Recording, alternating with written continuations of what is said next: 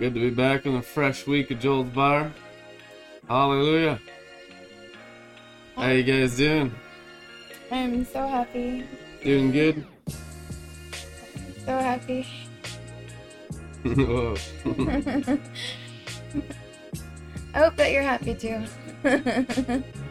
Serve Yahweh with joy, it is written. I wanted to share with you guys why I'm so happy today. You might have noticed my exceeding joy. I studied.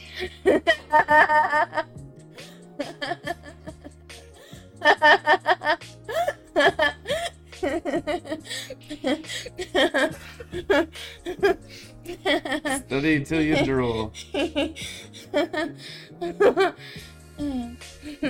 it's nice. if it doesn't make you feel like that, you might want to rethink those study techniques.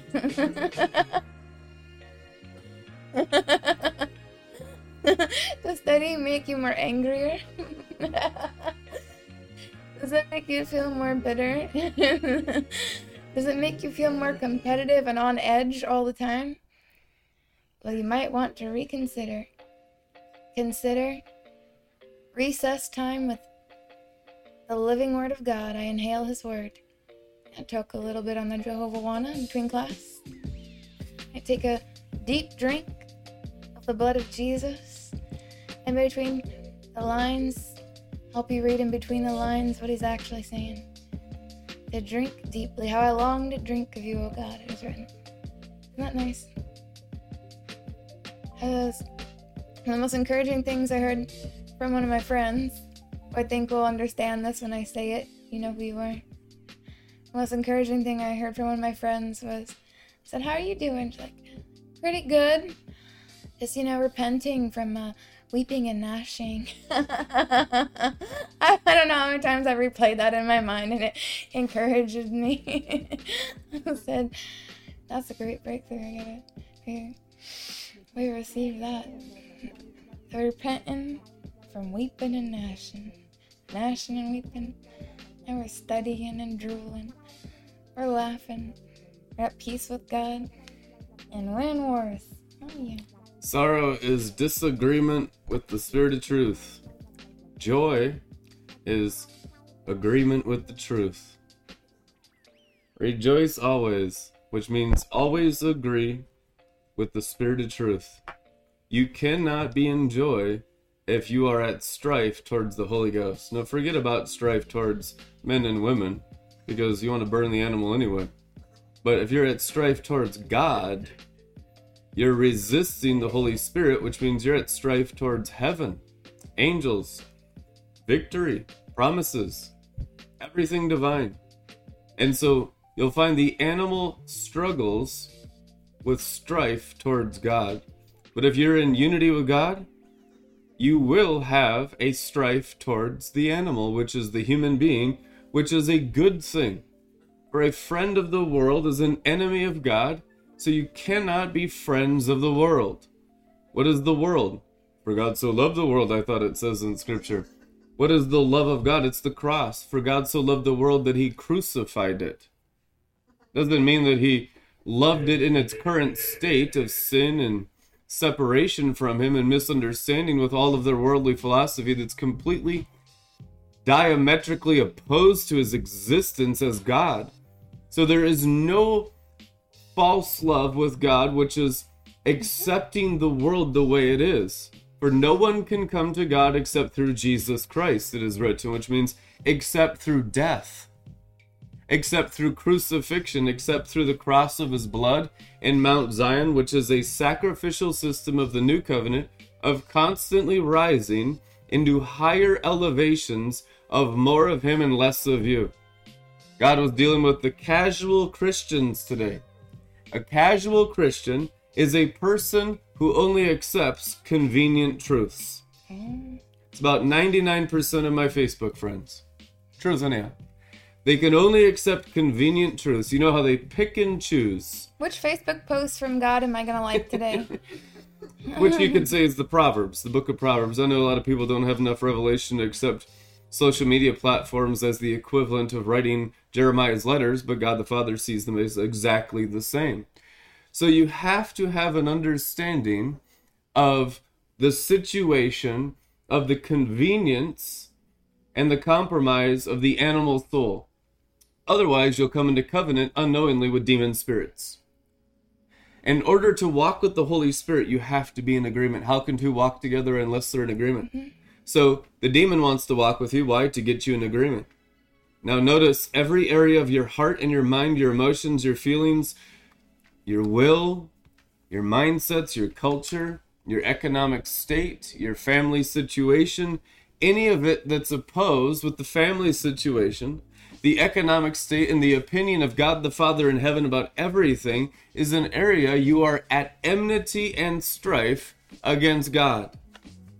Those are the places He will test you in the coming days to bring sacrifice.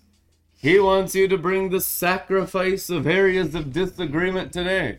Why? To walk with Him in a higher way. God's plans are always good for you, your plans for yourself are always bad for you. When you judge yourself right, you judge God wrong. If you are judging yourself righteous, you are judging the Holy Spirit wrongly as an inconvenience to the plans you have for your life. As it is written, lean not on your own understanding, which means don't have your own plans of success for your own life. Otherwise, you'll be at enmity and strife towards God. So the lesson is learning how to yield all your ways to His ways through wisdom and humility. A higher truth will always require a higher humility. What is humility? The person understanding their dependence on their Creator and having no self sustainment. No area where I am providing for myself. An area you are providing for yourself is an area of the curse of the fall. Doesn't mean you don't work. It just means that you haven't allowed God into whole areas of your spirit and soul, and there's no fruitfulness. There is no faith in His ability with His angels through that area of the soul, which means that area of the soul is dead and uncircumcised, or it is unpruned. The Father says this is the season of Song of Solomon 2:12. What does it say? Zemir. Zemir is the Hebrew word prune or pruning. Same exact word in the Gospel of John that the Father is a vine dresser. The word in Hebrew there is Zemir. The Father is a pruner. Mm-hmm. Okay. The flowers have already appeared in the land. Song of Solomon 2:12. The time has arrived for pruning the vines. The Jews believed that the curse of the fall came from Adam and Eve eating grapes. You know the Jewish tradition that that tree that they ate from was they had grapes on it. Now you can say, well, how can a tree bear grapes? There's a lot of celestial mysteries. I just say, mm-hmm. put it on the shelf. I'll tell you what, if your carnal mind is trying to figure it out, you're lost. If you can stay in childlike wonder and awe, you're open to learning spiritual mm-hmm. realities because it's not as things appear in the natural realm.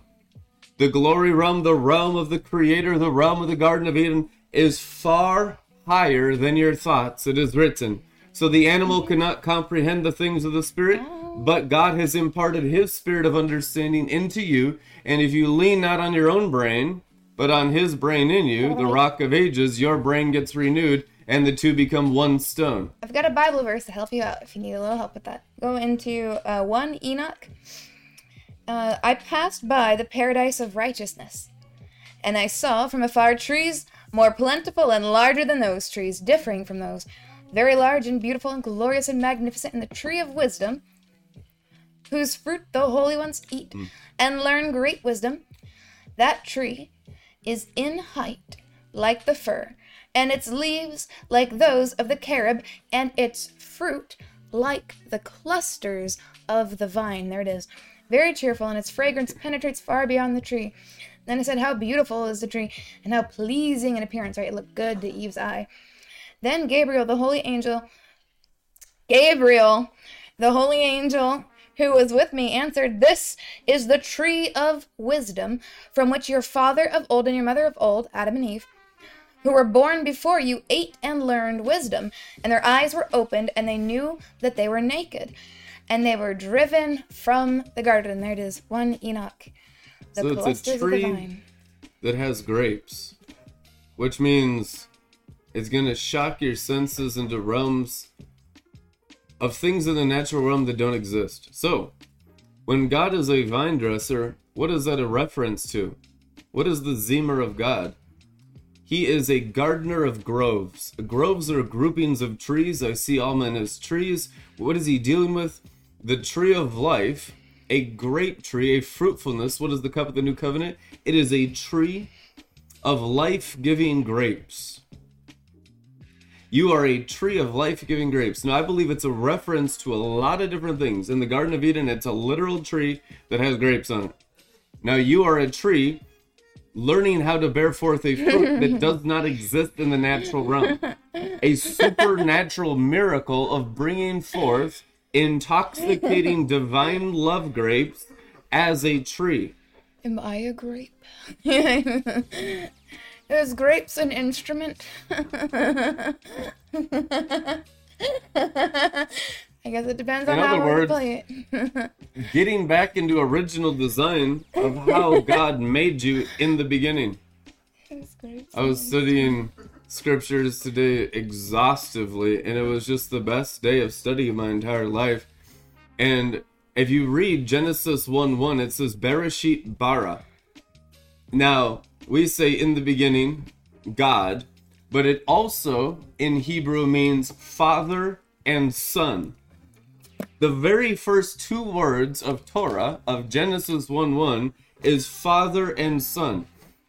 That is the standard of your existence right now, the 1 1, the 101, the Bereshit Bara. And it's the bar, which is special because that's the name of the show.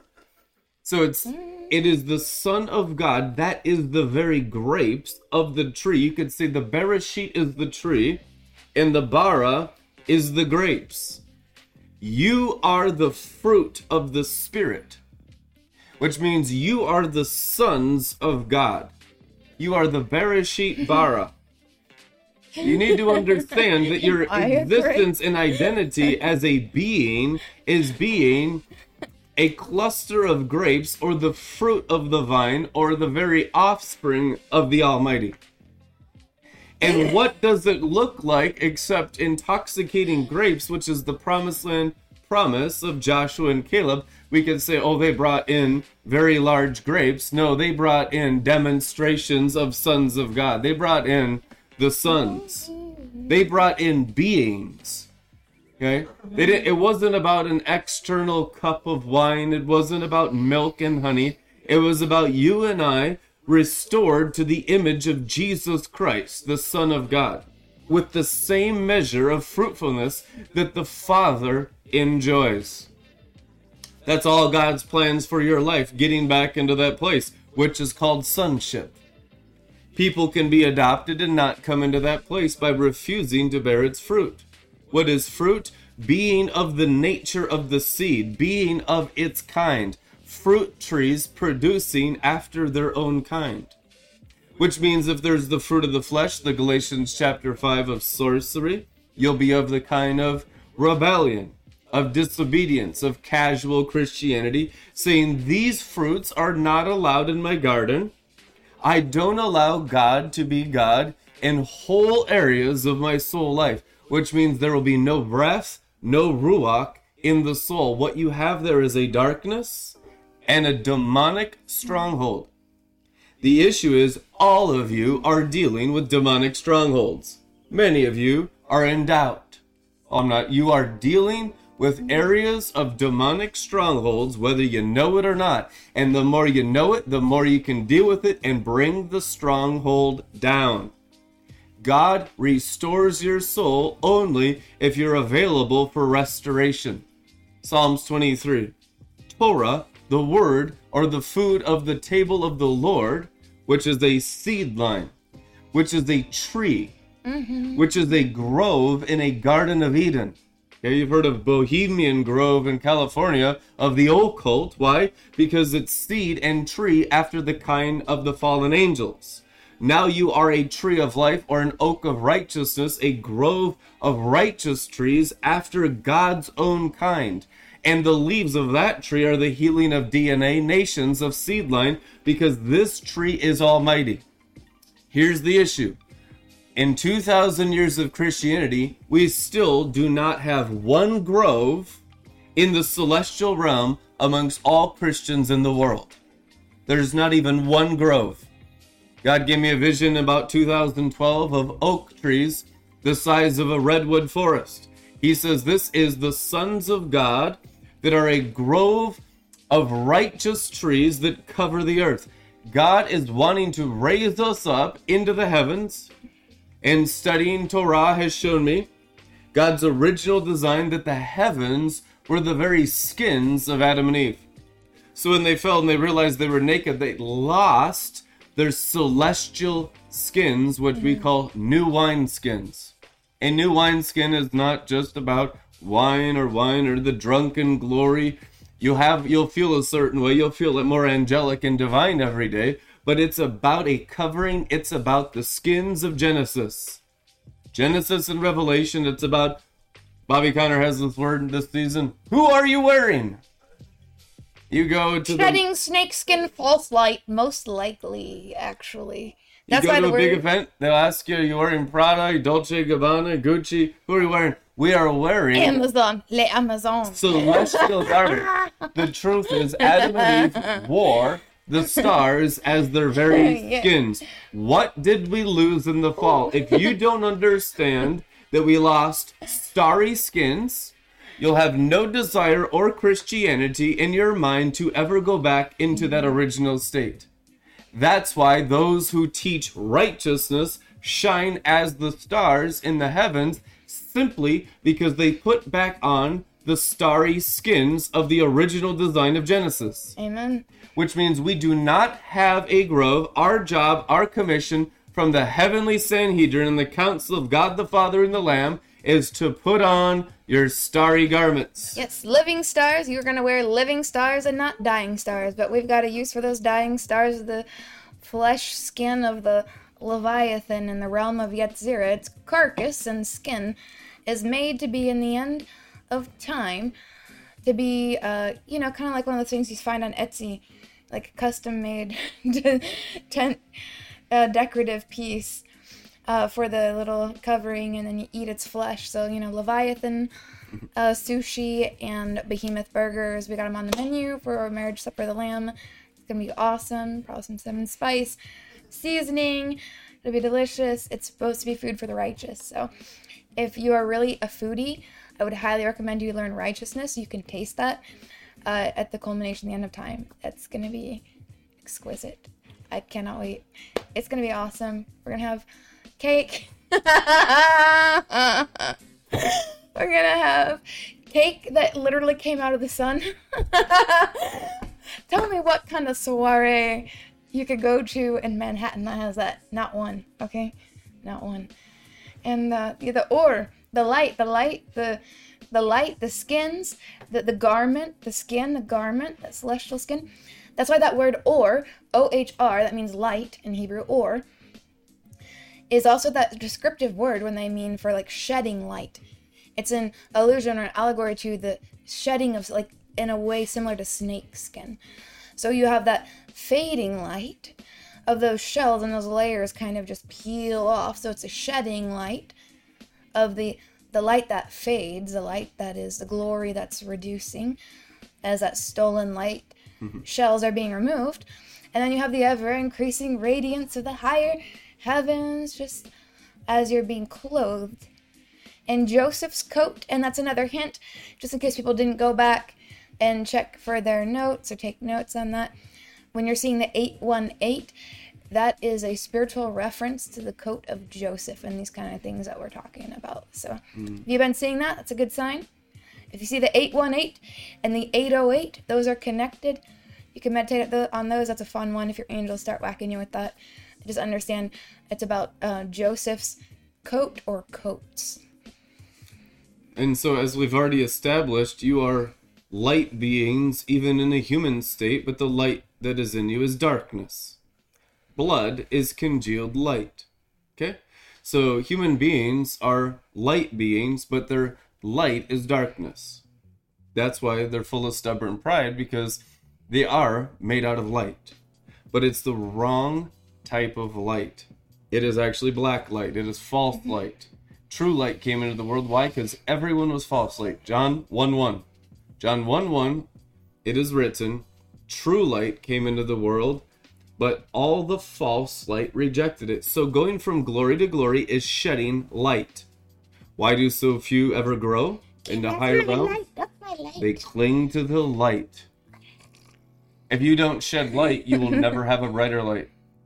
Which means there's a light in the soul, there's a light in the flesh, there's a light in the blood, there's a light in you that you have to sacrifice. You sacrifice light for light. But it's shiny. I This like is why it. you have tremendous disobedience because everyone is full of light. An opinion is light, a thought is mm. light. All the actions you'll ever do in those bodies or out of those bodies will be done by light. You cannot even move your hand. Your heart can't beat its next beat. You can't open your mouth or speak one word except through light. Your ears receive 1,000 times more light than your eyes. You can't see without light, you know that. You can't hear without light either. this very broadcast is light through light.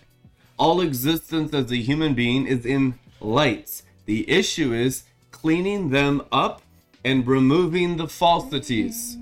Removing false lights, you could call it circumcision, but what it is is shedding lights, shedding ores. shedding my snake skin. You'll even be required to shed all of God's light continuously, which is what a river is. A river is a constant shedding. But it's God. Well, if it's not being shed through you, there's no newness of life or light on a daily basis, and that's why many mm-hmm. become stale and stagnant. I think of it as like cosmic exfoliation. I love exfoliating, like every day. Exfoliate, moisturize, right? You know the drill. Exfoliate, moisturize. Why do you do that? Why is exfoliating and moisturizing every day so wonderful?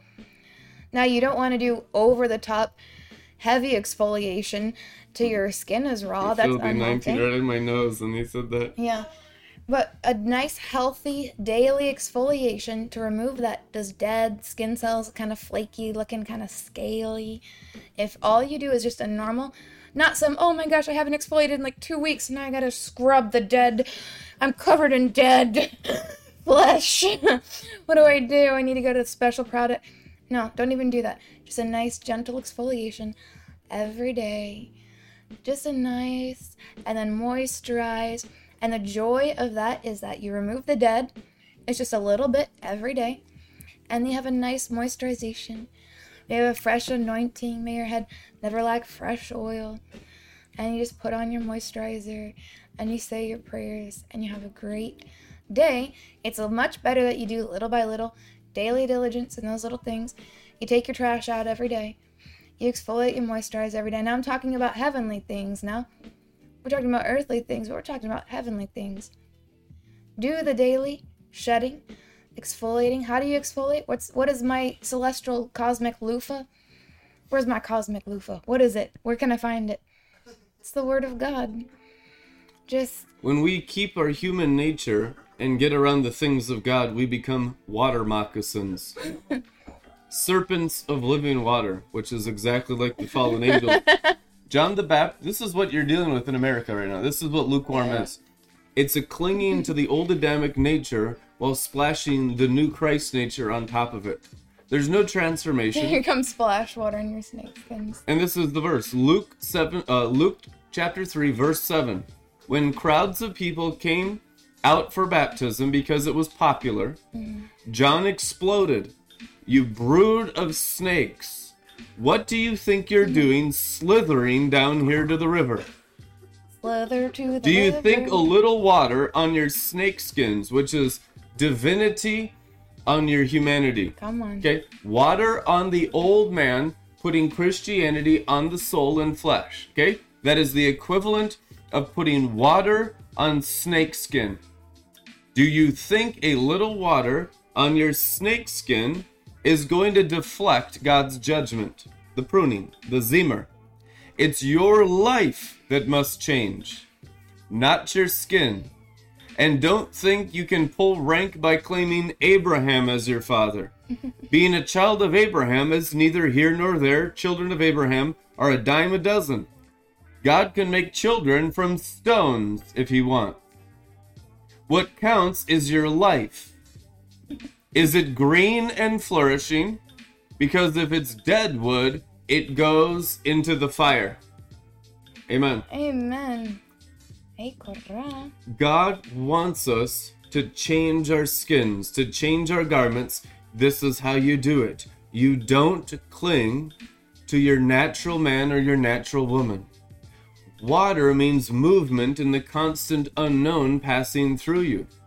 No one can walk with Christ unless they have an open heart and open mind, which is an open heaven, to allow the newness, the fresh daily bread, which is new bread, to pass through them constantly, which means no one is sustained in spiritual strength with a closed mind, with a religious mind, a religious heart. If you are stuck in your culture, if you are stuck in anything in the natural realm, if you are stuck in idolatry, if you are stuck in self, you can never have the life of God passing through you. We need you to en masse repent and get out of humanity and get into the living water divinity and become like John the Baptist and the disciples who lived in the river and allowed the newness of the Jordan to pass through them all the time. When you live in the river, you realize you're not God, but you're the temple of God. You get confident in the river, which is a confidence that's often called pride by those who just splash the things of God onto their snake skins. Why? Because you know him in a different way. You know him in a way where he's moving, living, active, and energized. You know him in a way that's consistent. When a person takes the things of God and puts them on themselves, or even shows up at a Christian service and allows the things of Christianity to come upon them, there's no change of dependency, which means there's no yielding, there's no actual Christianity. It's false, it's fake, because you are still in charge even after the things of God have come upon you. This is likened to Saul in the Old Testament, who gets caught up with the external spirit of the prophets, and he began to prophesy also, even after he was damned to hell. Which means there can be an external splashing of the things of God, like you see here, with all the Israelites coming down to the river to be baptized, yet many of them were not changing their heart, only allowing the new thing to come upon them outwardly. So there has to be a change of the mindset, a yieldedness. What is the disciple? Okay, it's not just to beat yourself up. This isn't Marine Corps boot camp. This is very different. This is angelic. This is about living dependent on another person that's not you. It's a relationship with the living God. It's a following of the Master, the Lord Christ, who is here invisibly by his Holy Spirit. Jesus is completely and totally in this meeting tonight. He's not partially here, he's completely here because his spirit is here, and his spirit is the fullness of who he is. And if you begin to know the spirit of Jesus, you can walk with him today in a greater way.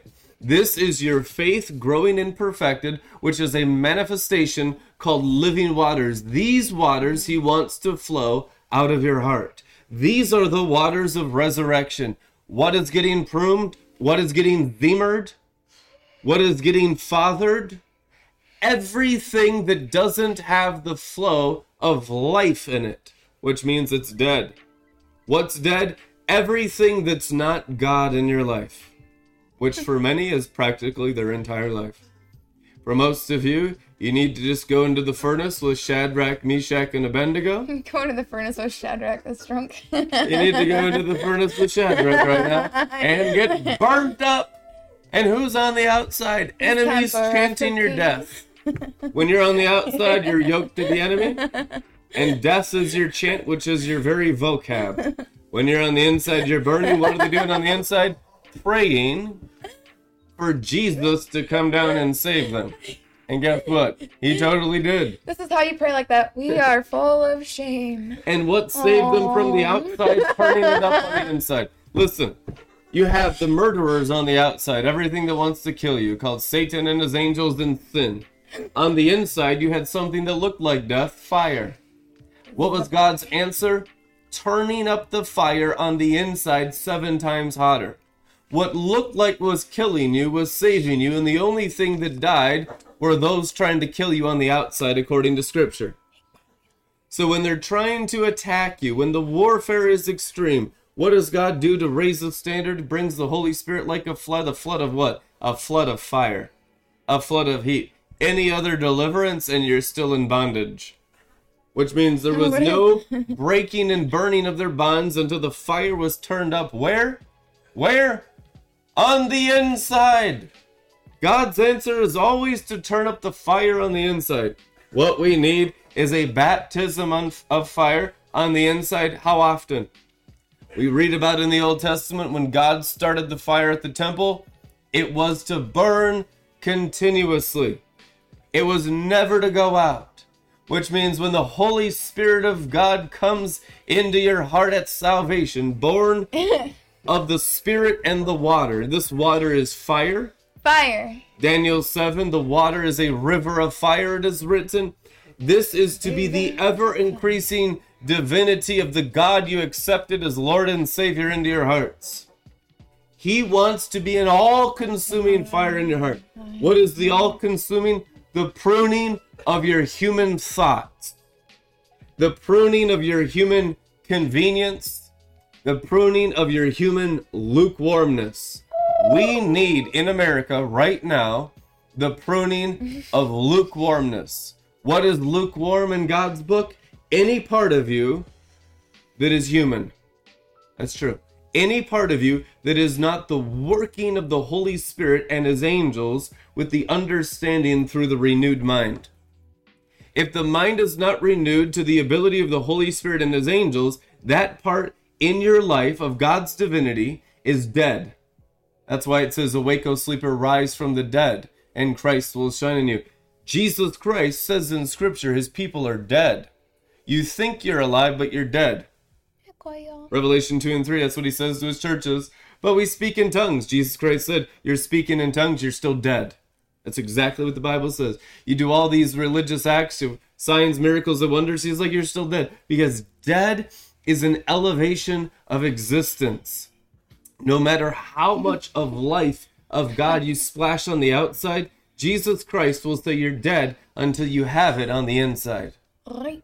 It's the transformation of the inside that makes you living sons and living daughters. Transformers. The bara of the bara sheep. It's the living sons, the living daughters, the same exact fruit of the Father formed inside your hearts as sons and daughters. Nothing more, nothing less. The exact mm-hmm. image bearing of God. Remember, it's sheep, not bear shit. Okay, so take that out to the Gehenna pile, just in case anyone needs a reminder today.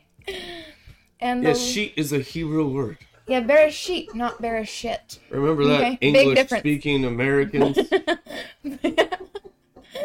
And if that's all you've got, then just take it out to the Gehenna trash pile.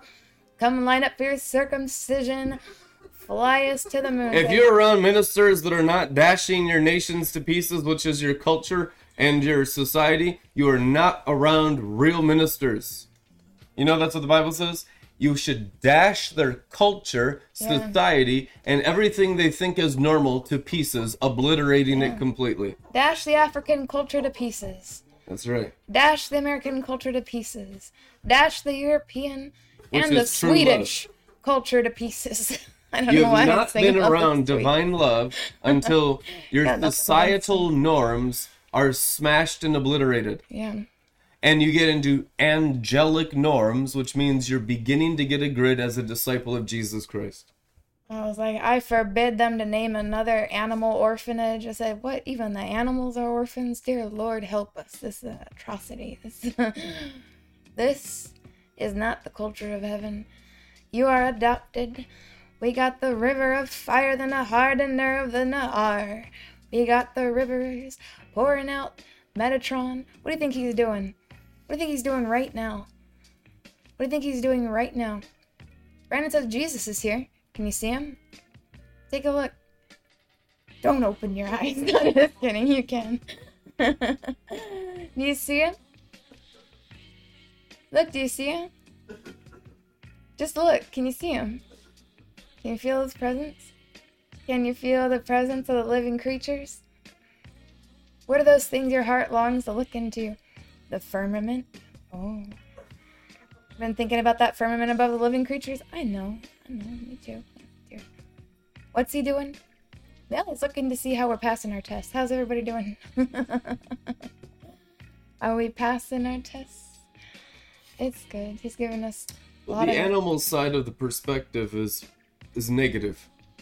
See, we think everything is punishment and negativity because you're in hell side still. If you if your consciousness is on the animal flesh on the animal side, you have a negative perspective of pruning, a negative perspective of discipleship, a negative perspective of correction. It just goes to show that you've never yoked your mind to the spirit of grace. Or it means you don't know God at all. If your consciousness is on the outside, you're children of wrath. That's a new mm-hmm. covenant, New Testament scripture. You're a, a child of condemnation. Why? Because your consciousness is in the part of you God's trying to remove off of your spirit. When you put your mind into your spirit, you have peace with God, which means you have to yoke your brain and connect your brain to the divine born again part of you. Otherwise, all discipleship of the New Testament and New Covenant will be negative to you. If it's still negative, you have yet to come into an understanding of what Christianity even is.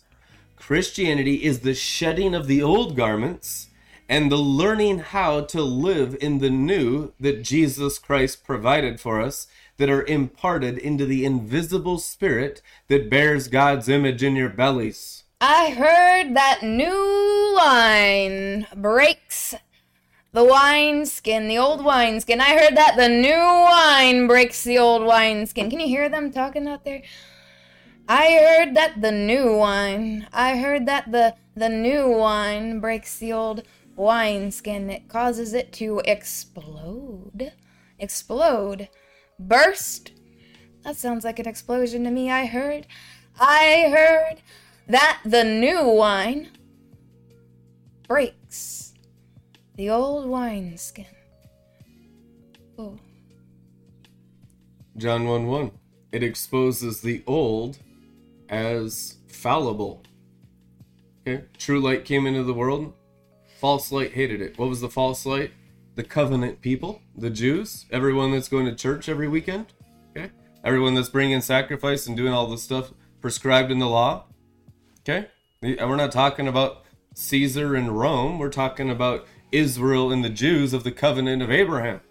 Okay? They hated true light. This is exactly the same today in 2023.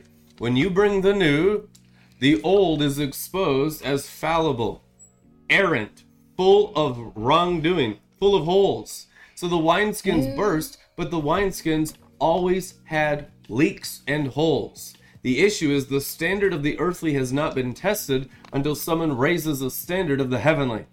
Then every act is exposed. That's why people don't want to get around those who've been raised up on the cross because it exposes how small, if any, their crosses are and the mm-hmm. elevation they've risen in the new. And if it doesn't get any worse than that, higher wisdom always looks like foolishness to a lower wisdom. So you just gotta kind of get used to that when that new, when God's doing a new thing, new, He's doing a new thing, new. Can you feel that? New. There it goes. New, new things in your life, new. Oh, wow. Always the higher things will always appear to you and to me as foolishness. That's how you can start to recognize it instead of fighting against it. It's gonna look like foolishness to me this time around, but I'm gonna get more undignified than this, like the Zemirot of the Sephirot, King David blasting away all opposition to his prayers, ascending to the throne of God.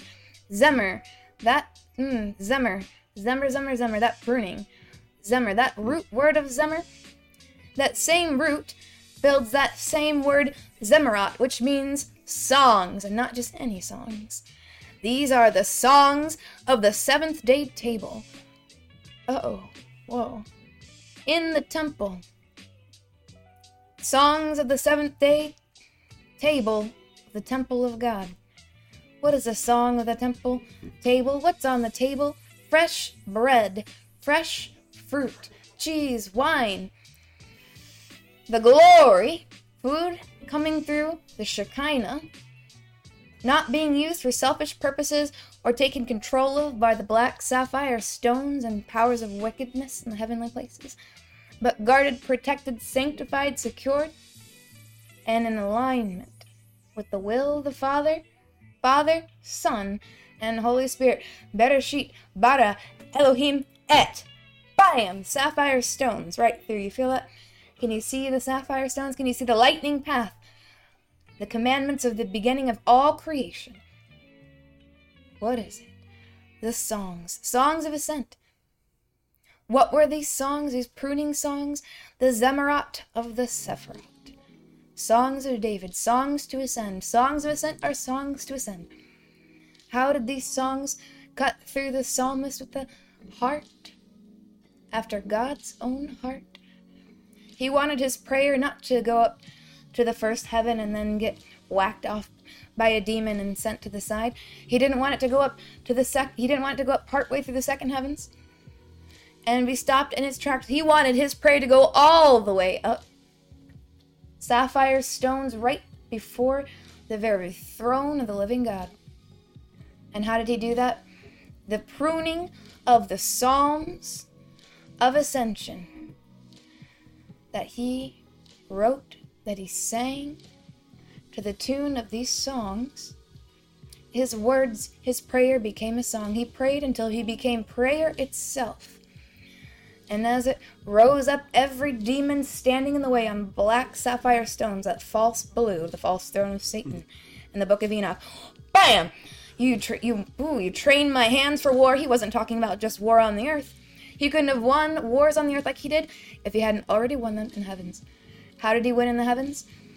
The praises to the Most High God, Psalms of Ascent, all of the Psalms, 151, well, 150 We'll let you think about the 150, 151st Psalm. I thought there was only 150 Pokemon. oh, oh, well, okay.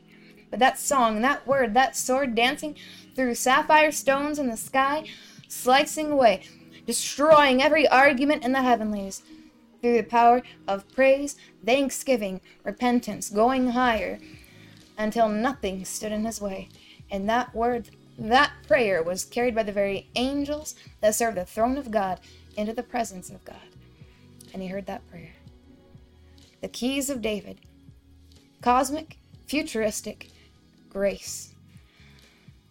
Otherwise, how could he have known when John Paul Jackson traveled in the spirit into da- King David's timeline, walking down the street?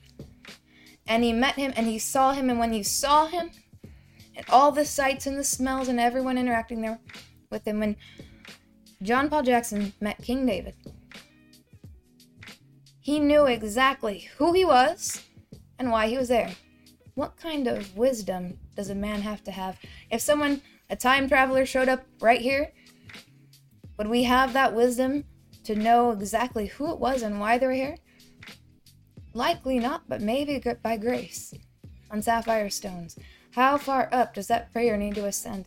How far up sapphire stones do we need to go to walk in great cosmic wisdom?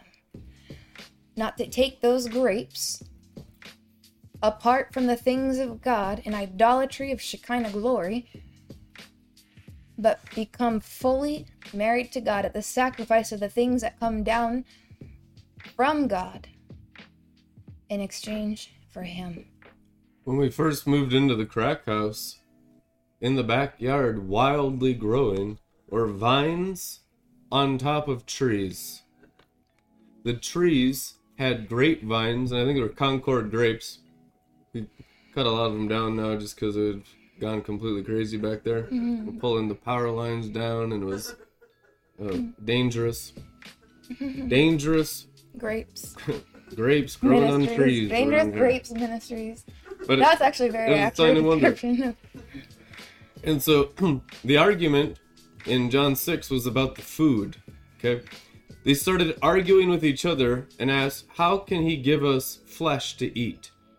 They were arguing, arguing over teaching I thought you were gonna say auguring. I was like, and oh. ar- arguing. They were already they, augured. they were. Religion augurs you to be goats. Truth or yeah. So now you're getting unaugured, which is coming out of the goat, killing the goat to have fun with your friends, which is bearing the image of God the Father, which is a lot different than animals. The dominion of the animals given to Satan and his angels, and the curse of the fall. So you don't want to be augured. Augur, augury is the sorcery of controlling animals in the new covenant context. It's human beings as animals. Okay, that's what you're dealing with in Babylon the Great. All human beings as animals. Not all human beings as trees. All human beings as animals. So we need to morph. Our lives depend on metamorphosis. So we need to morph. Now, morphing can only happen by eating. Okay? Caterpillars eat tons of food. Caterpillars will go into ant colonies, if you don't understand. There's ca- caterpillars, like the blue butterfly of England. It will go into an ant colony and literally eat the entire colony. The colony could be gigantic. One Consider the way of the caterpillar- ant. one caterpillar will eat the all the entire colony of ants and then it goes into a dormant state of metamorphosis for 365 days. And i believe this is hmm. like the blue butterfly is like the great butterfly. Represents hmm. sonship because it's the longest metamorphosis i know of of any butterfly. Mm-hmm. And it comes out a year later. But it eats the whole entire colony of ants. Mm. My father's life prophesied that of my life. It was. A sign and wonder testifying of how much food you have to eat. Here's the deal. Most Christians, we've dealt with hundreds of thousands of believers over the years, hundreds of thousands, even millions. Most Christians don't really understand the feast table how to eat. The Bible Lots says that Christ is in you, he's the hope of glory. But he says in John 6:53, Jesus says, I tell you for certain that you won't live unless you eat. That's what he said. You won't live unless you eat. You cannot be alive unless you eat. But then there's a special food. They're arguing about food, which is teaching, doctrine, belief systems. Here, here's what you have to eat my flesh and drink my blood of the Son of Man. But if you do eat my flesh and if you do drink my blood, you will have eternal life. It's a metamorphosis unto eternal life. You have the butterfly life of the Garden of Eden. Now, okay, we believe that. Most of you have heard that a thousand All times. seven fleshes. What's the deal? The deal is learning how to eat Christ out of your belly. Treasure house. Not your natural stomach, not your intestines, your spirit.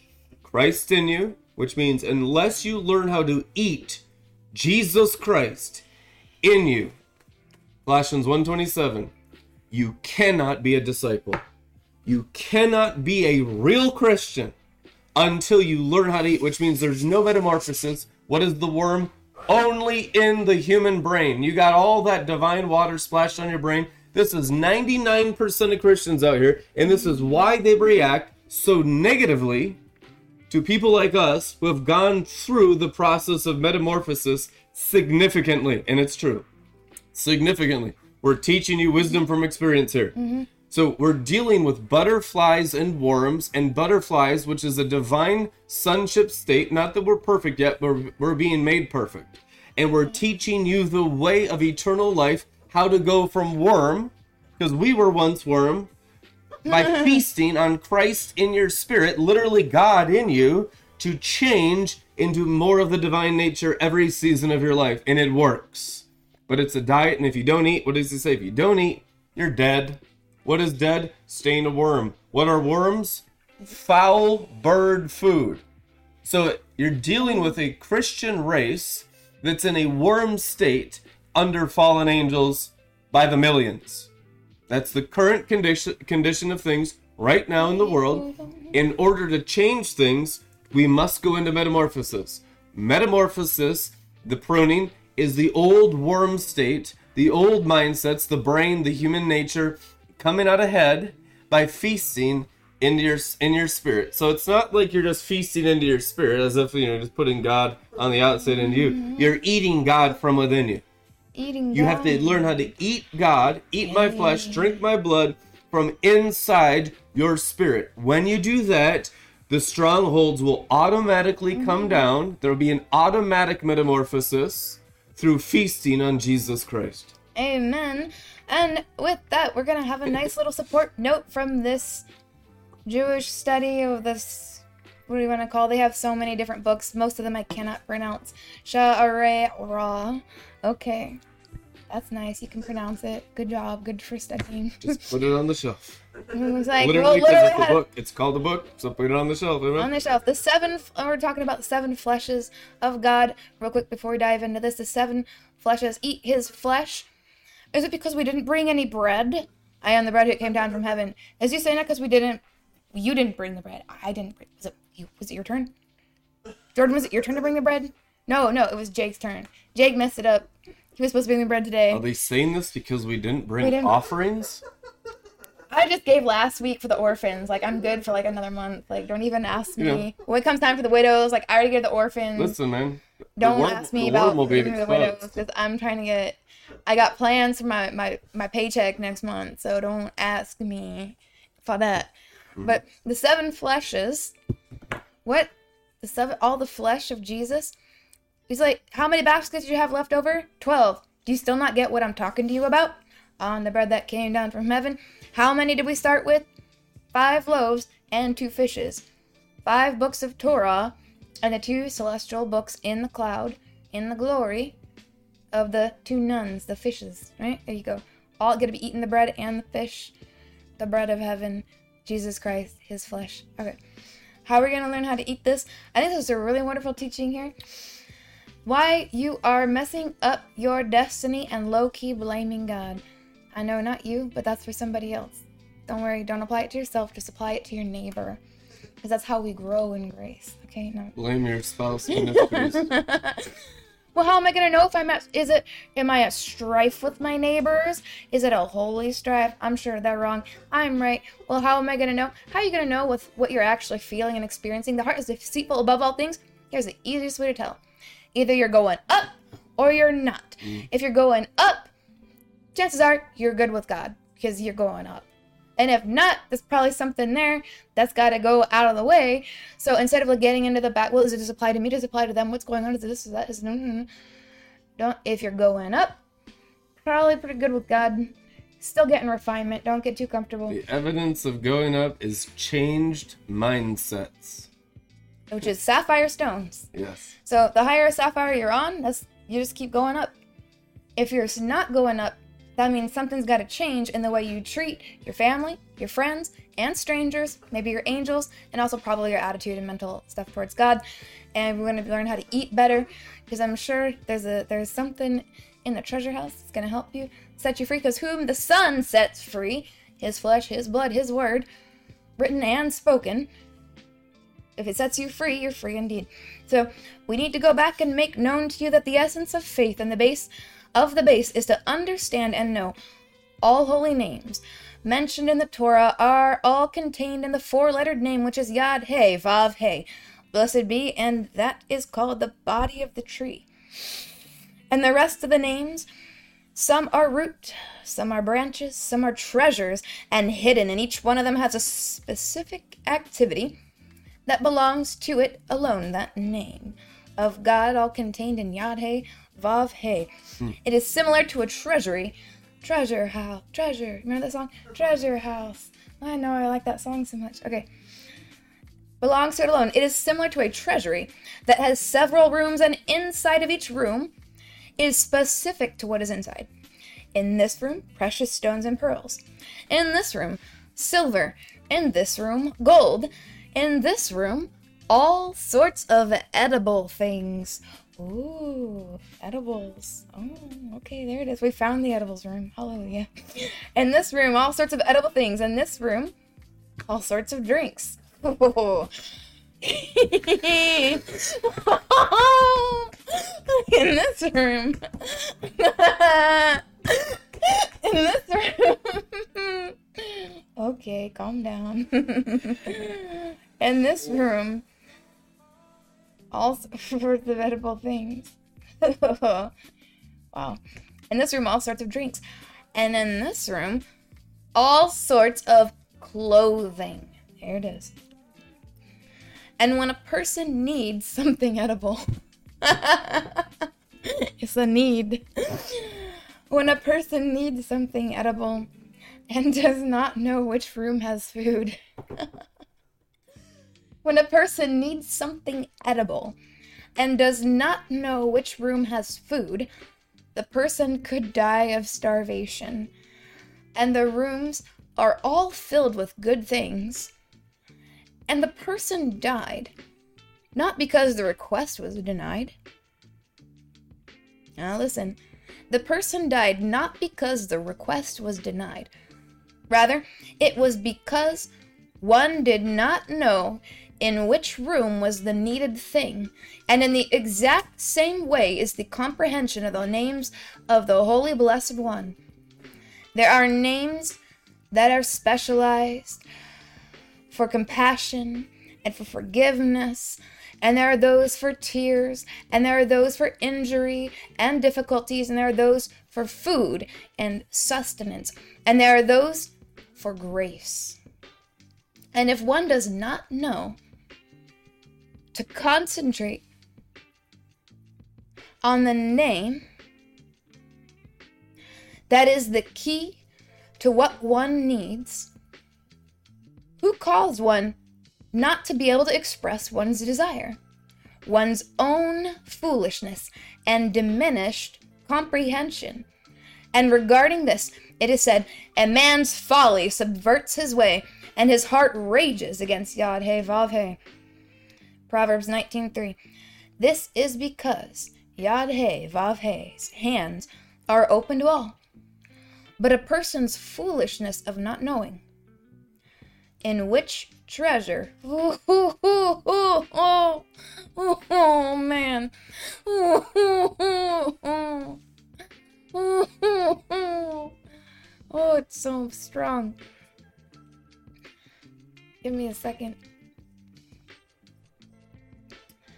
Not knowing in which treasure what he needs is.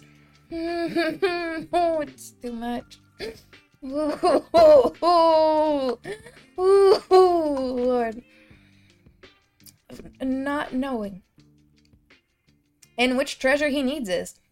That person returns empty and thinks in his mind a bad thought, namely that the Lord withheld from him his desire and his will.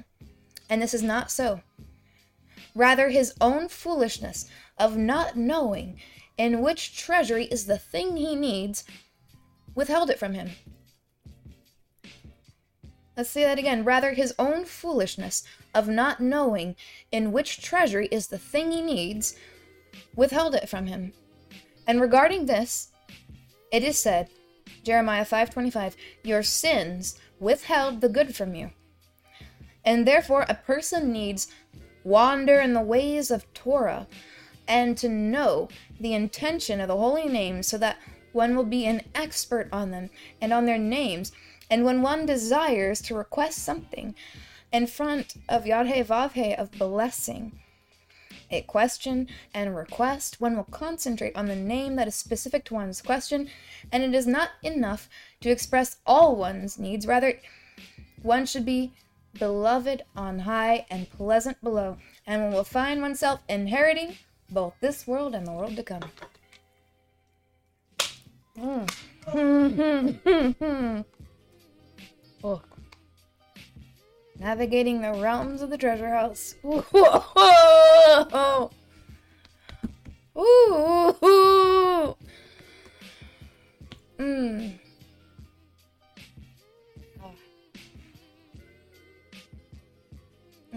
But if you eat my flesh and drink my blood, you will have eternal life, and I will resurrect you.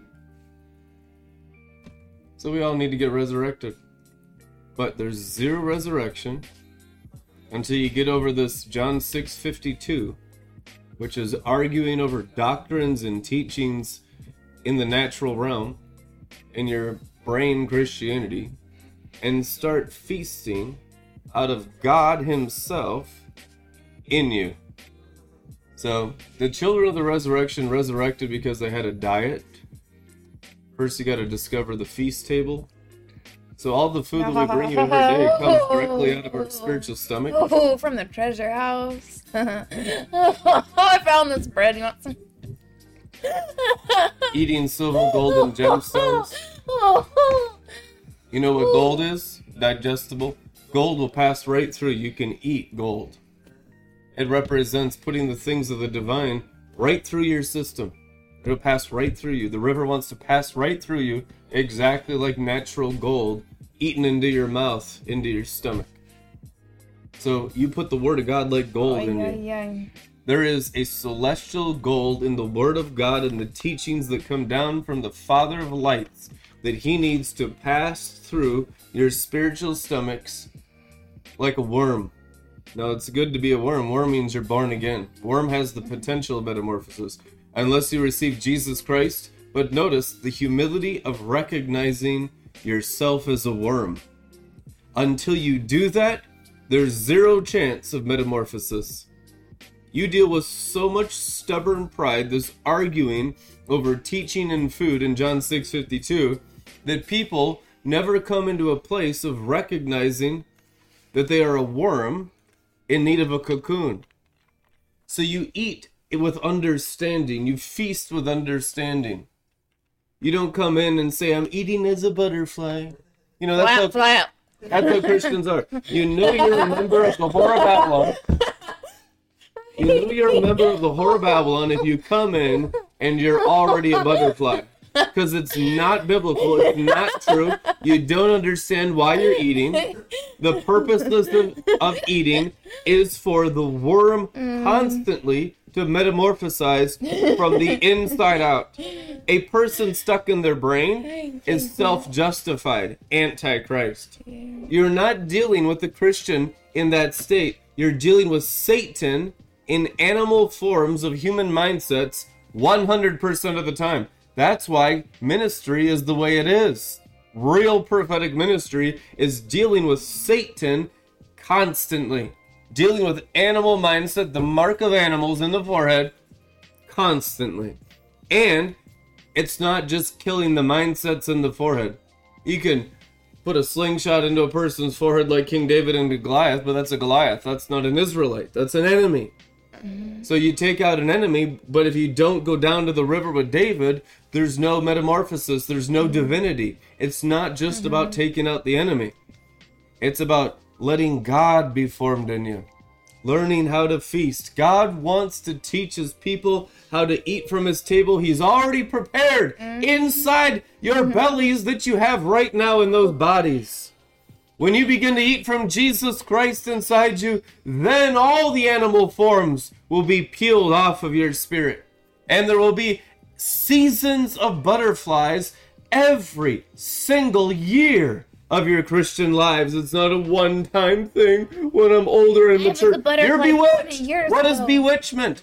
That the victory's far off when you're more mature. And now it's really. Jesus is your maturity. Eat my flesh. You're eating the maturity of Jesus. Maturity's not based on you, it's based on Jesus in you. All you do is eat his maturity, and his maturity blossoms through you and peels off. It's not immaturity, it's Satan and demons.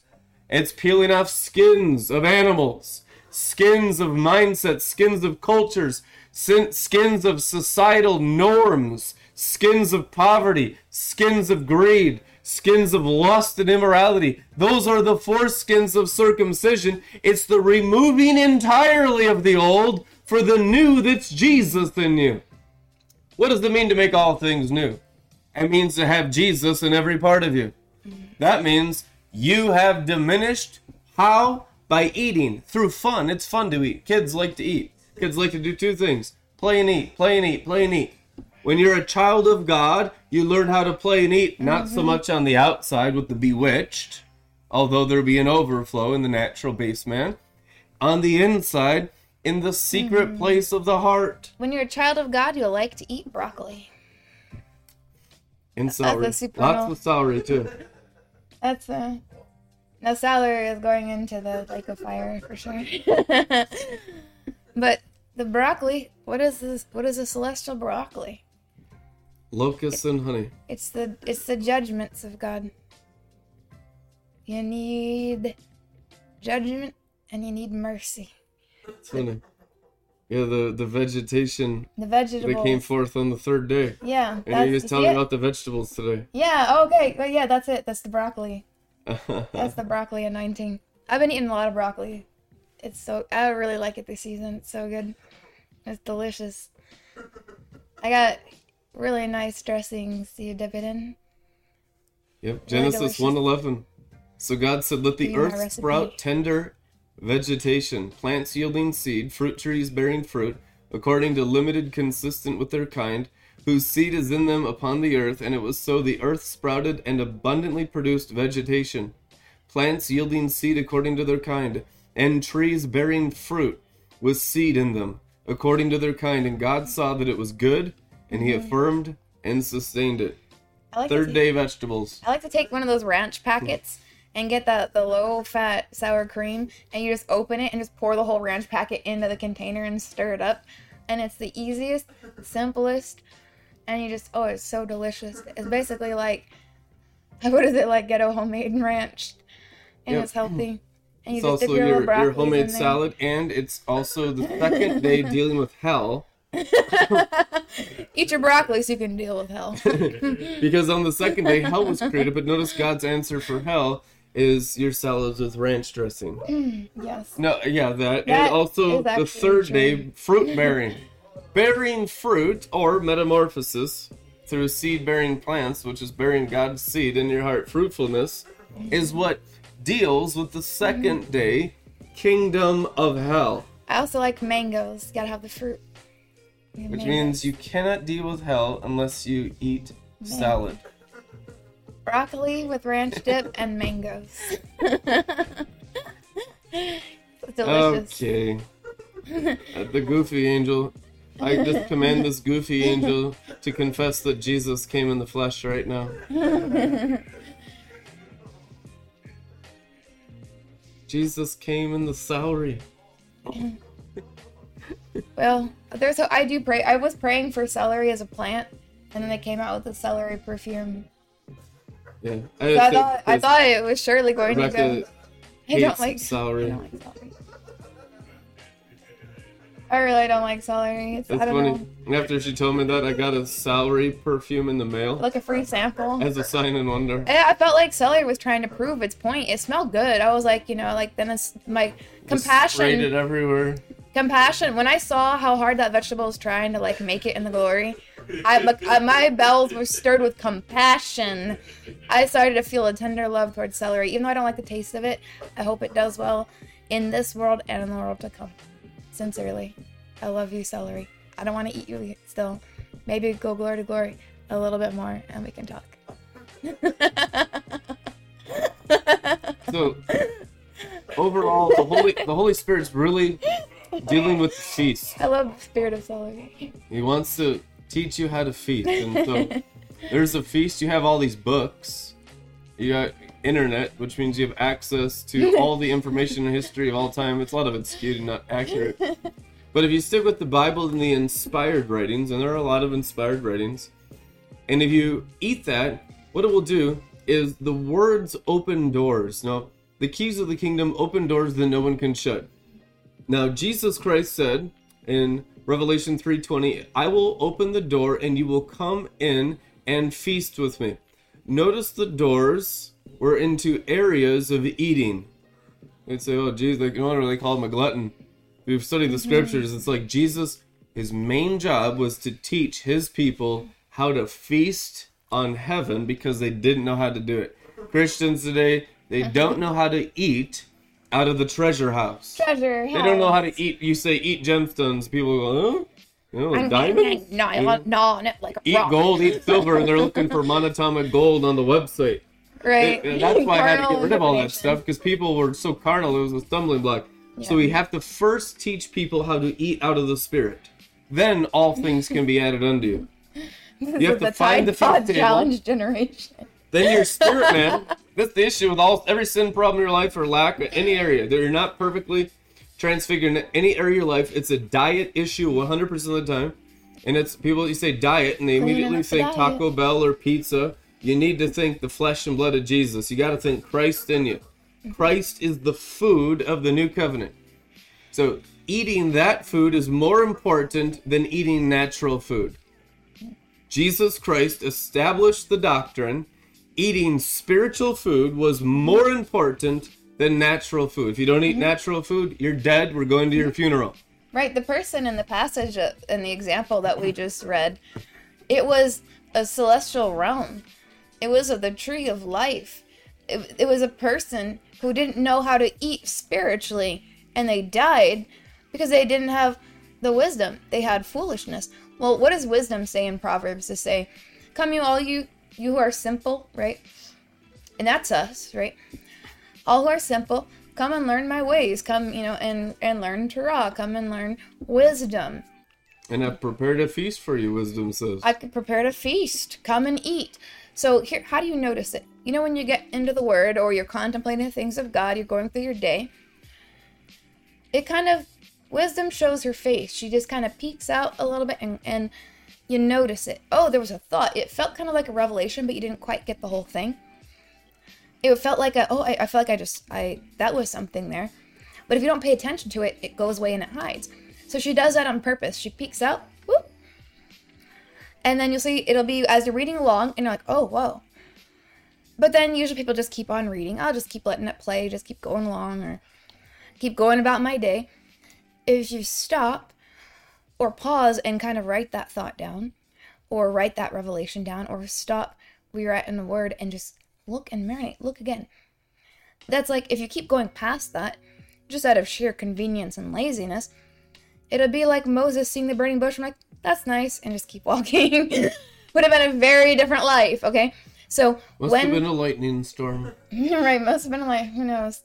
And so when you slow down understand that that is a conscious entity also known as god the living word of god speaking to you. And this is how wisdom personified does that. That's how that's how wisdom speaks.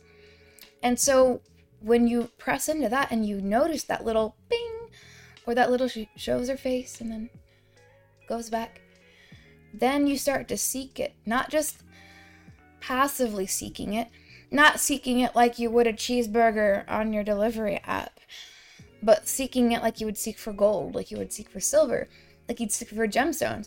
And i always imagine in my in my mind because you got to fight the animal nature it wants to just passively go on with whatever is easiest i need to do. I've got you know dishes to do i got stuff to plan i got projects to work on. Whatever. It's fighting that impulse and following that little that little hint that is the living torah giving you a hint. Hey it's over here. And if you follow up on that little whisper you follow up on that little it just like it appeared it's like i saw it for a moment and then it was i, I where did it go? The living word does that on purpose to draw you. And then as you kind of go in that it's like a game of hide and seek. And then as she hides and then you seek out wisdom i always imagine like one of those dedicated older guys at the beach in florida with like they got the headphones and like the metal detector and they're scanning the beaches all day looking for the jackpot. You know what i'm talking about? You seen those? Maybe you live in florida and maybe you've seen that. Or someone who is just like just seeking and searching and and studying you know? Maybe someone's studying for the greatest and latest business ideas or investing. How much of that mental effort and our time and it's a joy it's fun did you ever like mysteries when you were a kid i loved mystery books right when i was a kid i loved reading about mysteries they find the clues you know and you're like okay Where was it? What happened? Who did it? You know, it's exciting. There's something built into the human that God designed to love mystery. And so when he plays this kind of fun game with us, he's looking to see who'll pay attention to the little token. Right? Like Bobby Conner said, it's always the, it always starts with that little token. And if you pay attention to it, it turns into something big. Or it turns into something you get a little more. And then you get a little more and soon it's this whole hundreds of thousands of pages of revelations and adventures and angelic encounters and traveling in the spirit, miracles and healing, and going up on sapphire stones, and you just go glory to glory. Starts with a whisper. Oh, did anyone here raise your hand if anyone would like some hints or tips here before we end today on how to more easily or more accurately go up sapphire stones? Okay, okay, oh yeah, everybody. Okay, yeah. Moses turned in, scripture says. He turned in. His homework. I'm sorry. I can't help myself there. So which means he came to the feast. He turned in his homework. For 40 years, he turned in and ate from God. Until he turned in, Yeah. even the most basic, simple teachings on sapphire stones won't work for you because you're not turned in yet. Once you're turned in, then you can hear, understand, and walk it out from Christ in your bellies. Your spirit man now wants to be developed and matured. The worm is ready to be metamorphosized. If the worm is not willing to morph or burn or die or be crucified, the most simple teaching will be rejected by you from Jesus Christ. So the animal has to first be willing to be sacrificed. Then there's no limitations whatsoever. If you're willing to sacrifice all your humanity and all the ability of humanity and the successes of humanity, for there are many, the temptations are huge, the wide path is very wide. And if you're willing to sacrifice at all, which is very, very reasonable once you get a drop of wisdom on your head, then you can come to the table, begin learning righteousness, turning in, becoming like Moses, being teachable, growing in humility.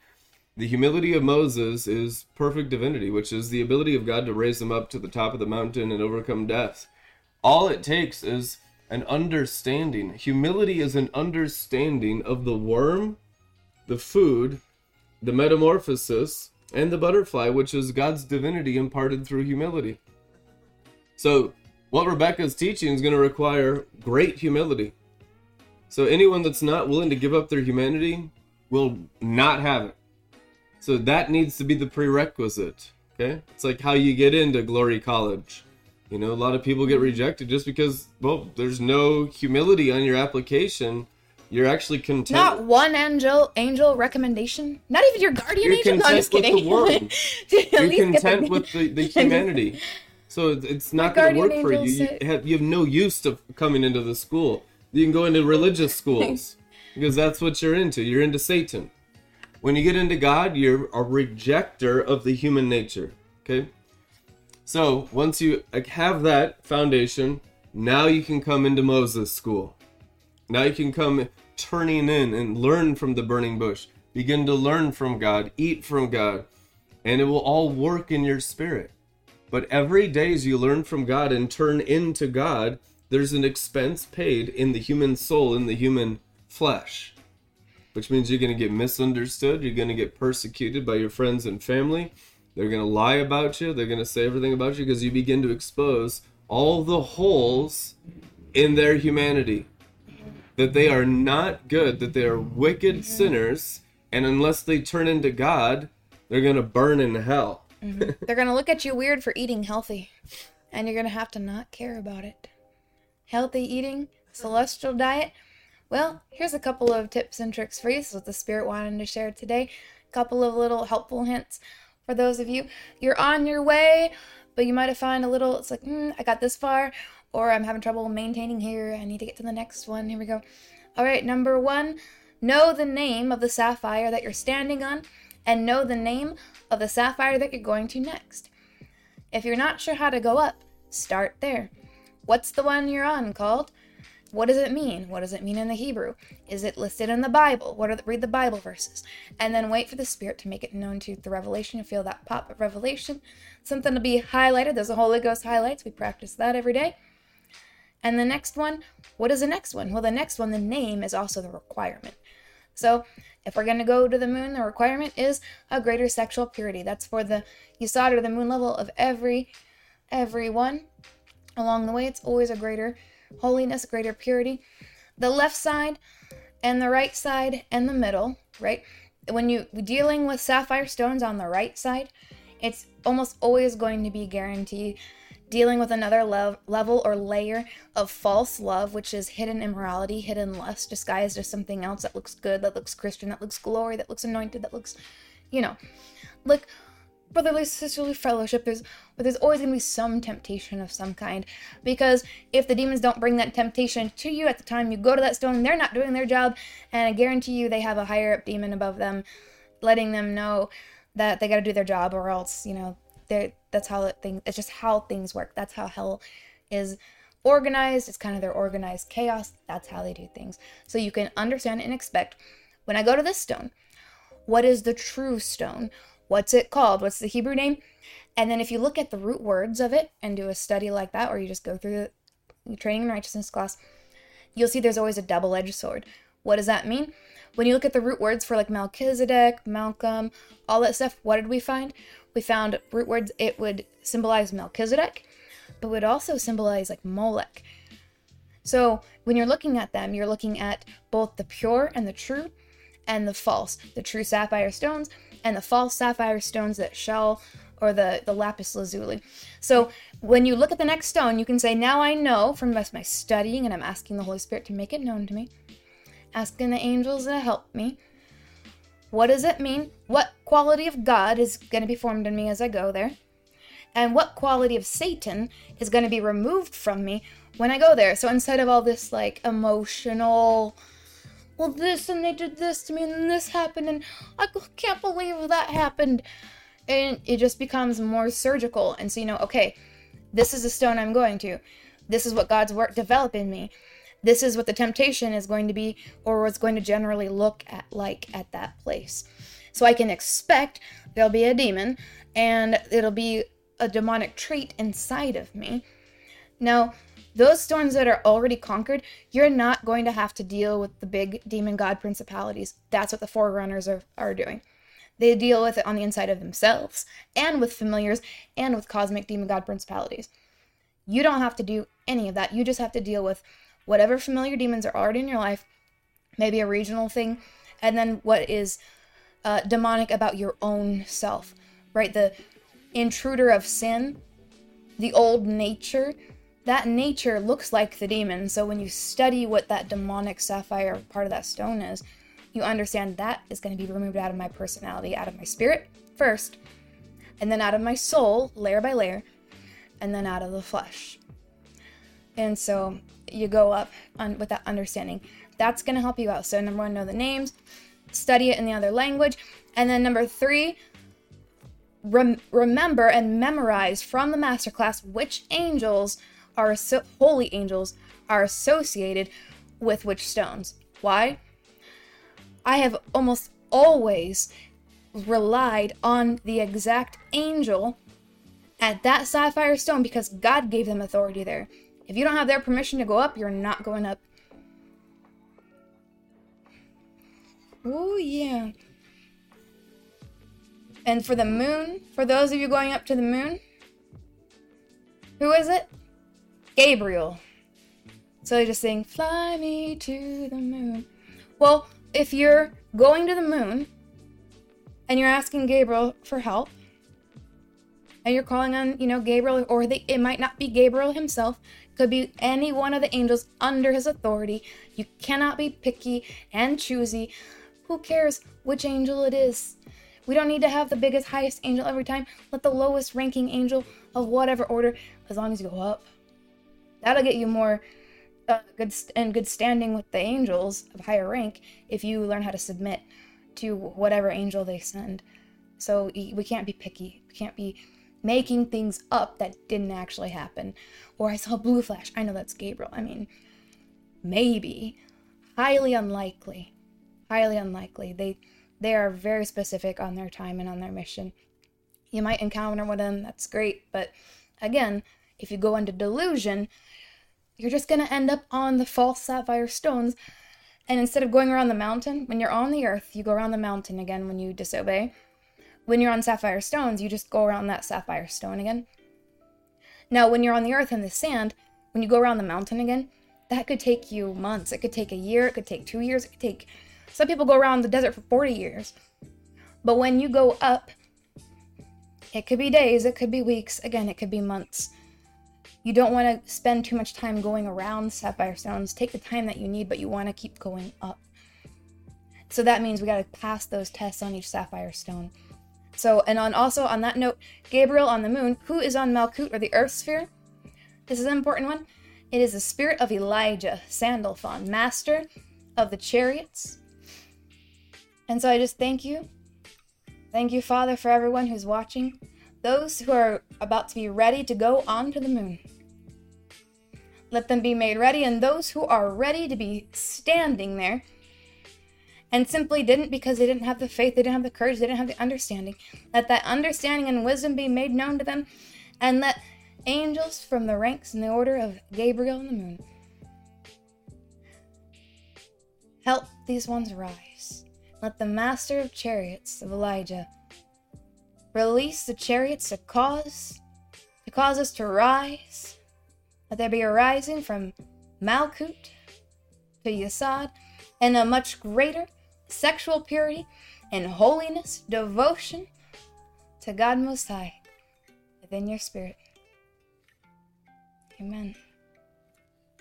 Amen.